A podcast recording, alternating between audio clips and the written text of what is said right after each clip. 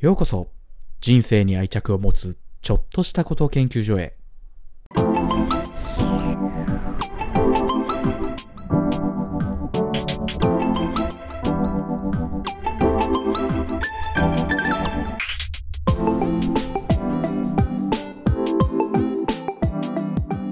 始まりました。人生に愛着を持つちょっとしたこと研究所。今週もやっていきたいと思います。竹雄です。よろしくお願いします。いや寒くなってきましたね。先週今収録してるの28日なんですけど今日は暖かいですけど数日前の土曜日かな。すごい急に寒くなってなんかクローゼットからダウンを引っ張り出してきましたけどで外出してたんで昼も全然そんなに気温上がらず9度とかかな。確か東京ですけど、まあ、9度ぐらいですごい寒くて急に冬を感じましたね。ただ今日今日は結構昼は暖かくてダウンはさすがにやりすぎかなみたいなそんな気温になってきましたね。なんかちょっとずつなんか年末の雰囲気を感じたりそれこそクリスマスの雰囲気を感じたりというそんな季節になってまいりましたね。話変わりますけどあの24日かな？11月24日土曜日にあの麻布台ヒルズっていうのが東京で開業したっていうのがちょこちょこ話題になっていましたけど私はまだ行けてないんですけど東京の神谷町とかその辺の近辺ですね。麻布台ヒルズっていうまあ複合商業施設みたいのができたそうですねまた新しい観光地になっていくんでしょうかというところですがビルの高さが330メートル日本一高いビルだそうで東京タワーが333メートルですから、えっ、と、300、あと3メートルでもう東京タワーと変わりないみたいな。もともと多分、アベノハルカスが一番高かったんですよね。何メートルだったかな忘れちゃいましたけど。で、それを抜いて330メートルで、高さ1位、日本一という。すごいですね。もう電波塔じゃなくても、ビルでも330メートルの高さになるっていう。まあ、海外だとね、あの、ブル、あの、どこです？ドバイにあるブルージョ、ブルージュ・ハリファは、えー、っと、確か800メートルぐらいで830メートルとかあった気がするんで、すごいですよね。桁違う。あと、3倍とは言わないけど、そんくらいの高さがあるというね。台北101とかも高いイメージありますけど、あれも電波塔じゃなくて多分一応ビルだろうな。まあ先っぽ尖ってるんで、なんか、あれですけど、それでも830メートルぐらいあるとすごいですよね。ブルジュ・ハリファ。っていうそんな麻布台ヒルズができたので、なんか、もし東京とか関東にお住まいの方は行ってみるといいかもしれないです。ただ、すごい、あの、いろいろ飲食店とか、まあ、店舗がいろいろ入ってるようなんですけど、結構高いらしくて、私がびっくりしたのは、私ラーメン好きでっていう話をちょこちょこしてると思うんですけど、あの、メンソンレイジっていう、メンソンレイジっていうラーメン屋さんが麻布台ヒルズにも入ってるんですよ。で、西荻窪にもあって、西荻窪にもともとあるのかな？で、えっと、ミシュランのビブグルマンを取得してる、あ、取っててっていうので、ちょっと、まあ、まあ、ラーメン界隈では有名な、えっと、お店なんですけど、そのメンソンレイジが麻布台ヒルズにも入ってるらしくて、一杯、デフォルトで、まあ、シャモのラーメンかなんからしいんですけど、一杯デフォルトで2000円するそうです。さすがにデフォルトの、その、で、味玉つけると2200円みたいな。なんで、本当の、あの、ベースのラーメンですよね。が、2000円するそうです。さすがにベースのラーメン2000円っていうお店に私は行ったことないので、ね、ベース1500円ぐらいまで、1400円ぐらいまであるかもしれない。いや、ベースはないか。特製でそんくらいかな。っていう、そんな物価だそうです。なんでちょっと貧乏人が行っても何にも買えないかもしれないんですけど、私含めて。ちょっと。けどなんか雰囲気とか楽しそうで、なんか緑が多いらしいので、ちらっと散歩がてら行ってみたいなと思いましたという、そんな麻布台ヒルズができたそうですね。なんで、えっ、ー、と、関東以外にお住まいの方は、また新しい東京の、まあ一つの観光地として神谷町。まあだから六本木ヒルズとか、六本木からだったら、まあ歩いても10分ぐらいだし、まあ東京観光で六本木来ることなんてないのかな。けど、まあまあそんな距離感にあるものです。まあ新しい、ね、えー、ものを見るって面白いので、ぜひ、えっ、と、行ってみてください。私はまだ行ってないので、行ってみたいと思いました。はい。ということで、今日も、えっ、と、お便りご紹介していきたいと思います。えー、竹雄さん、いつも楽しく拝聴しています。あ、すいません。ポッドキャストネームですね。ポッドキャストネーム、森さんからいただきました。えー、竹雄さん、いつも楽しく拝聴しています。私は現在30歳で会社員をしています。そうなんです。えっ、と、ちょっと話それるんですけど、結構これやっぱり聞いてくださってる方、28とかから、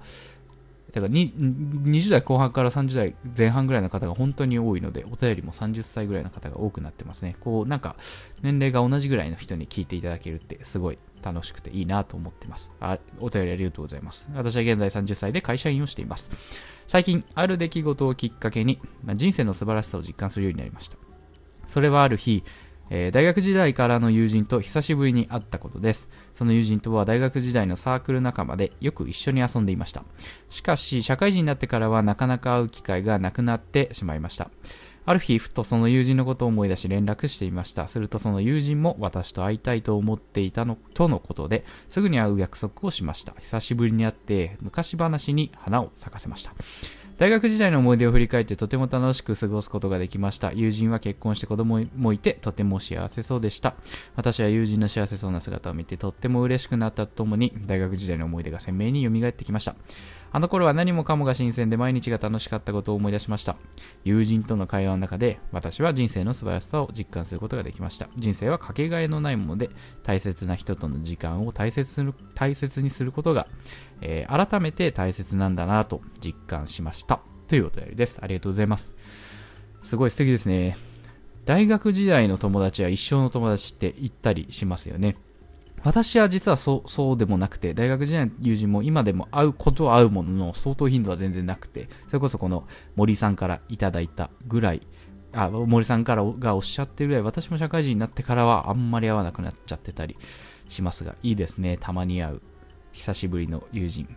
当時はね、多分大学生の頃は、特に高校が田舎のひ、なんかこれは関係ないのかな私は一応、まあ、ここ八王子なんで田舎っちゃ田舎なんですけど、東京で、まあ、ね都都内に遊びに行くなんてこともあったのであれですけど、田舎の高校とかからそれこそ上京した人とかだと、よりね、あの、大学の友人とかも言ってましたけど、渋谷にがすごい買ったとか、っていう、そういう新鮮さ。やっぱ東京に住んでると、とあの、八王子で田舎といえど都内に行く機会が多いんで、なんかその、なんだろう、何もかもが新鮮でっていう感覚はあんまりなくなっちゃってたりするんですけど、いいですよね、そういう、大学時代の思い出がそういう感じで。でね、いろんな人と出会って、大学になるとね、いろんな地方から、地方から来てる人がいるから、考え方も、それこそ話す言葉も違ったりして、そんなことも新鮮だったりしますよね、当時は。私も、最初に、あの、オリエンテーションみたいな時に、オリエンテーションの時に横に座った人が富山出身で、富山弁というか、を聞いて、あ、なんかこれが大学かっていう感じはその時すごい感じましたね。東京の人と話してるとね、そんなこと何も感じないですけど、ああ、こういう人が自分の友達になっていくんだな、みたいなことをすごい感じて、そこで大学感を感じた記憶が、このお便り読んで思いました。で、いいですね。久しぶりに会って話して、花を、昔話に花を咲かせてというご経験、とっても素敵だと思います。そういえば、私も2、3週間前に、高校の友人の結婚式に行きまして、同じようなそういえば経験をしました。高校の水泳部の友人だったんですけど、あんまり社会人になってからもちょこちょこ2、3回しか多分会ってないので、7、8じゃないな。7、8年どころじゃないや。高校からなんで12年か。12年で2、3、3回ぐらいしか会ってないんじゃないかな。ぐらいの関係性の友人と久しぶりに会って、すごい、いろいろな話ができてよかったです、私も。なんでこの気持ちすごいわかります。ああ、人生って繋がってるんだなとか感じますし、高校の時に話してた友人が30歳になってまた話して、えー、なんだろうな、変わってないところもあれば変わってるところもあって、話せる内容が変わって、なんかその雰囲気というか、なあ、こんな、なんか若干高校の友達に話すの、それこそ仕事の話とかわかんないですけど、そういう話とかを、ちょっとそういう話をするのって、高校の友達だとこっぱずかしい感じもしつつも、あこういう話をするようになったんだなっていうのを、私もその結婚式の時に感じましたね。なんかちょっと、ちょっとした同窓会みたいな感じになって、すごい楽しく過ごせました。高校の友達で、それこそ結婚式があって、でまあみんな同い、えっ、と、新郎新婦さん同い年だったんですけど、で、高校の友人が、えっ、と、まあ、えー女性も男性もいて、よく話してたのは、えーその結婚式中によく話してたのは男性2人と、えっ、と、私と話してたんですけど、彼らが、えっ、と、まあ、一悶着あって、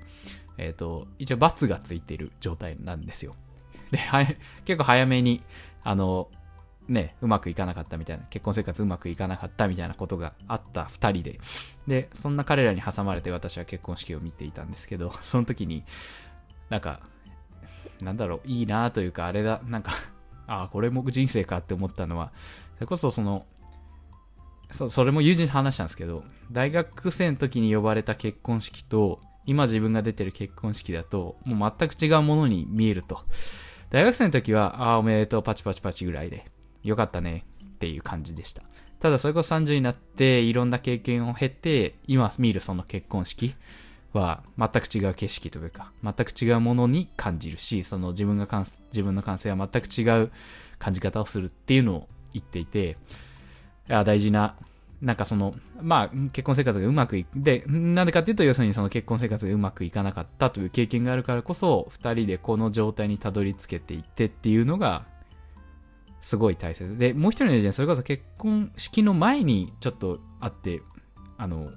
お別れしちゃうみたいなことがあったんで、余計その、ここまで到達することの難しさとかをすごい多分実感してるんですよね。だからこそその素晴らしさ、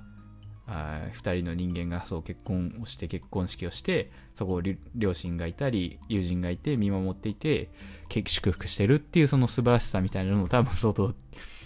実感してて。なんである意味私もその友人二人も同じ結婚式を見てるんだけど違う感情や違う感想を抱くっていう。多分それは人それぞれそうなんでしょうけどっていうなんか面白い経験をしたなしあ人生ってそういうなんかそういうやっぱ辛い経験も自分の人生も豊かにしていくしけど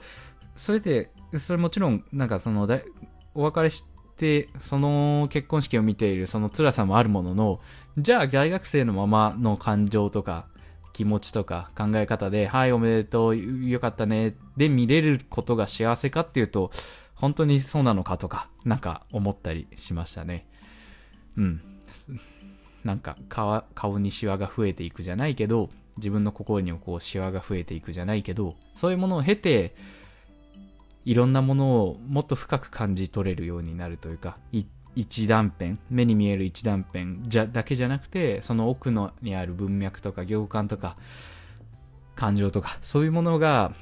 そういう辛い経験とか、まあ楽しい経験もそうですけど、辛い経験を通してやっぱり自分を育てていくんだなっていうのを、なんか当たり前、月並みかもしれないけど、そういうものを通じて改めて感じましたね。だからこそ自分が辛い経験しても、振り返ってみると、なんかこの世界とか世の中の出来事をより深く二面に多面的に見える見れるようになっているとも言えるのかなっていうのをすごく感じました。それをなんか頭の中でとかじゃないし、頭の中じゃなくて、こう、横にいる友人から感じれたっていうのはすごい自分の中では大きなことだったなと思いました。だからこそ自分がこう、例えば辛いことがあったり、うまくいかないことがあっても、それが自分、将来の自分には、将来の自分が見る景色には影響を与えていて、きっといい影響は、しかもきっといい影響を与えているっていうのをすごい感じることができましたね。じゃない。で、多分彼はそれこそ、その二人の結婚を心から祝えてると思うし、私よりもしかすると祝えてるかもしれないし、それの素晴らしさをより知ってるからね。っていうところが、をすごい感じました。人生を奥深くしていくものは、もしかするとそういう辛い経験とか挫折なのかなとかも思ったりしましたね。まあ、楽しいのが一番かもしれないですけど。はい。という、そんな私もえっ、ー、と、森さんからいただいた、この友人と昔話に花を咲かせるという、同じような経験をした、あの、直近話したのでちょっとお話ししましたけど、いいですね。私は大学時代の友達が、まあ一生ものにはあんまり慣れてない。まあけど今でも会うので、一生、これからまだわかんないから一生ものになっていくのかもしれないんですけど、まああの、中学校、高校の友達ともよく会うんですけど、そんな友人ができるのはとても素敵ですね。なんで、ね、それこそ家庭ができたり、家庭ができて、結,、まあ、結婚して家庭ができて、子供ができたりすると、そういう友人ともなかなか疎遠になってしまいますが、ね、一生ものですから、友人は一生もの。で、その友人っていうもの、中学校とか高校、大学の時って、あんまり、なんだろうな、実感できないというか、たまたまそこの横にいた友達とバカをやりながら楽しく過ごしているだけ、その当時はそう思うかもしれないですけど、そこの時間を共有できることってその時でしかできなくて、もう後はには当たり前だけど戻れないんですよね。なんであの時間を共有できる人を増やすことはもうどうしたってできない。不可逆的。だからこそ、そこで得た友人たちはより大切にしなきゃいけない。その当時はそのなんか不可逆的なんてことは全く思ったりはしませんでしたけど、今振り返ってみると、ああ、そうか、あの大切な時間を過ごした仲間たちをさらに増やすことはできないんだなっていうのを考えると、やっぱりそこにいた友達をより大切にしないとなっていうのはよく感じますよね。なので、それこそ年末に差し掛かってきました。まあ忘年会とか新年会がてら、ちょっと昔の友人に連絡をしてみて、久しぶりに昔話に花を咲かせたり、今のどうなってる、ああなってるっていうのを聞いて、自分にまた新しい刺激をもらうなんていうのもいいんじゃないでしょうかね。っていう、なんか年末とか年始ってある意味人を誘う一つの言い訳というか、一つの理由になるし、なので、そんなことをするのもまたいいんじゃないでしょうか。っていうのを森さんにこのメッセージをいただいて私も思いました。なんか久しぶりに全然会ってない友人にまた会いたいな、会いたいな、なんて思いましたね。うん。お便りありがとうございます。そういえば、二十歳の頃にやった成人式、二十歳の頃にやったっていうか、まあみんな二十歳の時ですけど、20歳でやった成人式の時に、30歳になったらまた成人式みたいなやろうみたいな、成人式じゃないけど、10年経って、またそういう集まりやろうぜみたいなことを言っていたのを、あ自分が言ったんじゃないですけど、周りのなんか仲間が言ってたのを思い出しました。そんなことを本当に実行できて、これ実行できる、まあ自分が実行すればいいんでしょうけど、なんかあんまり実現する感じはしないですが、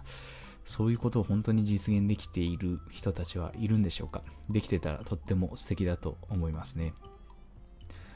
で、10年に1回ぐらい。まあ10年って飽きすぎだろって思うけど、まあ5年に1回なのかな。だからなんか少ない人数でいいから会って話したりできたらいいですね。うん。ぜひ皆さんも周りの人に声かけてみてくださいというところで、今日はこんなところで以上にしたいと思います。人生に愛着を持つちょっとしたこと研究所でした。今週もありがとうございました。来週もよろしくお願いします。失礼します。